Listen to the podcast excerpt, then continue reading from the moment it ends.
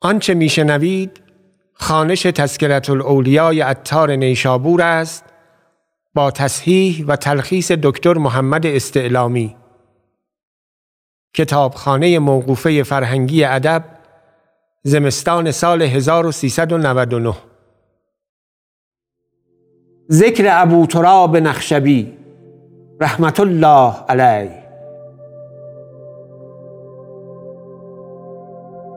آن مبارز صف بلا آن مرد میدان وفا آن عارف صدق و صفا آن فرد ایوان تقوا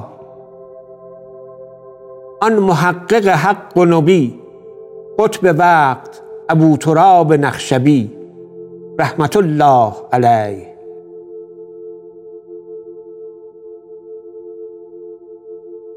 از ایار پیشگان طریقت بود و از مجردان راه بلا. و از سیاهان بادیه فقر بود و از سیدان این طایفه. و از اکابر مشایخ خراسان بود و در مجاهده و تقوا قدمی راسخ داشت و در اشارات و کلمات نفسی عالی داشت. چهل موقف ایستاده بود و چندین سال سر هرگز به بالش ننهاده بود. مگر در حرم یک بار در سهرگاه به خواب شد. قومی از هوران خواستند تا خود را بر او عرضه کنند. شیخ گفت مرا چندان پروایی هست به غفور که پروای هور ندارم. هوران گفتند ای بزرگ هرچند چنین است. اما یاران ما شماتت می کنند که بشنوند که ما را پیش تو قبول نبود. تا رزوان جواب داد که ممکن نیست که این عزیز را پروای شما بود. بروید تا فردا که در بهشت قرار گیرد و بر سریر مملکت نشیند و آنگاه بیایید و تقصیری که در خدمت رفته است به جای آرید. ابو تراب گفت ای رزوان اگر من به بهشت فرو آیم گو خدمت کنید. نقل است که چون از اصحاب خود چیزی دیدی که کراهیت داشتی خود توبه کردی و در مجاهده بیافزودی و گفتی این بیچاره به شومی من در بلا افتاده است. و اصحاب را گفتی هر یک از شما که مرقع پوشید سوال کرد و هر که در خانقاه نشست سوال کرد و هر که از مصحفی قرآن خواند سوال کرد. یک روز یکی از اصحاب وی دست به خربزه دراز کرد و سه روز بود تا چیزی نخورده بود. گفت برو که تو تصوف را نشایی تو را به بازار باید شد. ابو تراب گفت شبی در بادیه می رفتم تنها و شبی به غایت تاریک بود. ناگاه سیاهی پیش من آمد چند مناری بترسیدم. گفتم تو پریی یا آدمی؟ گفت تو مسلمانی یا کافر؟ گفتم مسلمان. گفت مسلمان بدون خدای از زوجل از چیزی ترسد؟ شیخ گفت دل من به من باز آمد و دانستم که فرستاده غیب است. تسلیم کردم و خوف از دل من برفت.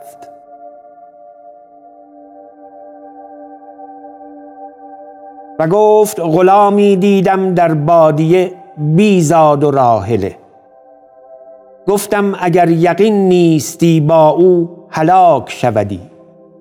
پس گفتم ای غلام به چنین جای می روی بیزاد؟ گفت ای پیر سر بردار تا جز خدای هیچ کس را بینی؟ گفتم اکنون هر کجا خواهی برو. و گفت مدت بیست سال نه از کسی چیزی گرفتم و نه کسی را چیزی دادم. گفتند چگونه؟ گفت اگر می گرفتم از وی می گرفتم و اگر نمی گرفتم از وی نمی گرفتم و گفت روزی تعامی بر من عرضه کردند من کردم. چارده روز گرسنه ماندم از شومی آن من و گفت هیچ نمی‌دانم مرید را مزرتر از سفر کردن بر متابعت نفس و هیچ فساد به مرید راه نیافت الا به سبب فساد سفرهای باطل.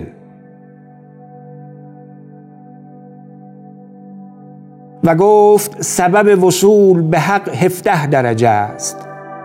ادنای آن اجابت است و اعلای آن توکل کردن بر خدا به حقیقت. و گفت توکل آن است که خود را در دریای عبودیت افکنی و دل در خدای بسته داری.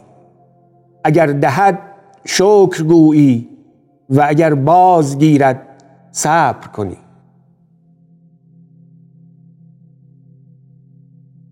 و گفت هیچ چیز عارف را تیره نکند و همه تیرگی ها به دو روشن شود.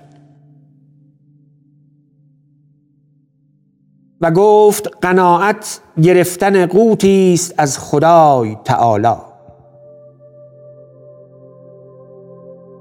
و گفت هیچ چیز نیست از عبادت نافعتر از اصلاح خواطر و گفت از دلها دلی است که زنده است به نور فهم از خدای تعالی.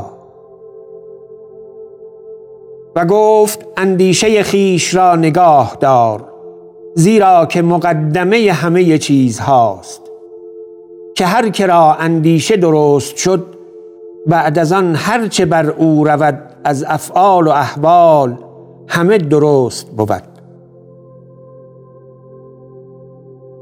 و گفت حق تعالی گویا گرداند علما را در هر روزگاری مناسب اعمال اهل روزگار. و گفت حقیقت غنا آن است که مستغنی باشی از هر که مثل توست و حقیقت فقر آن است که محتاج باشی به هر که مثل توست. نقل است که از او پرسیدند که تو را هیچ حاجت هست به ما؟ شیخ گفت مرا چگونه به تو و مثل تو حاجت بود که مرا به خدای از زوجل حاجت هم نیست؟ یعنی در مقام رضاام راضی را به حاجت چه کار و گفت فقیران است که قوت او آن بود که عورتی باز پوشد و مسکن او آن بود که در آنجا بباشد. نقل است که وفات او در بادیه بسره بود. از پس چندین سال جماعتی به دور رسیدند. او را دیدند بر پای ایستاده روی به قبله کرده و خشک شده و رکبه در پیش نهاده و عصا در دست گرفته و هیچ سبایی گرد او ناگشته. رحمت الله علیه. السلام.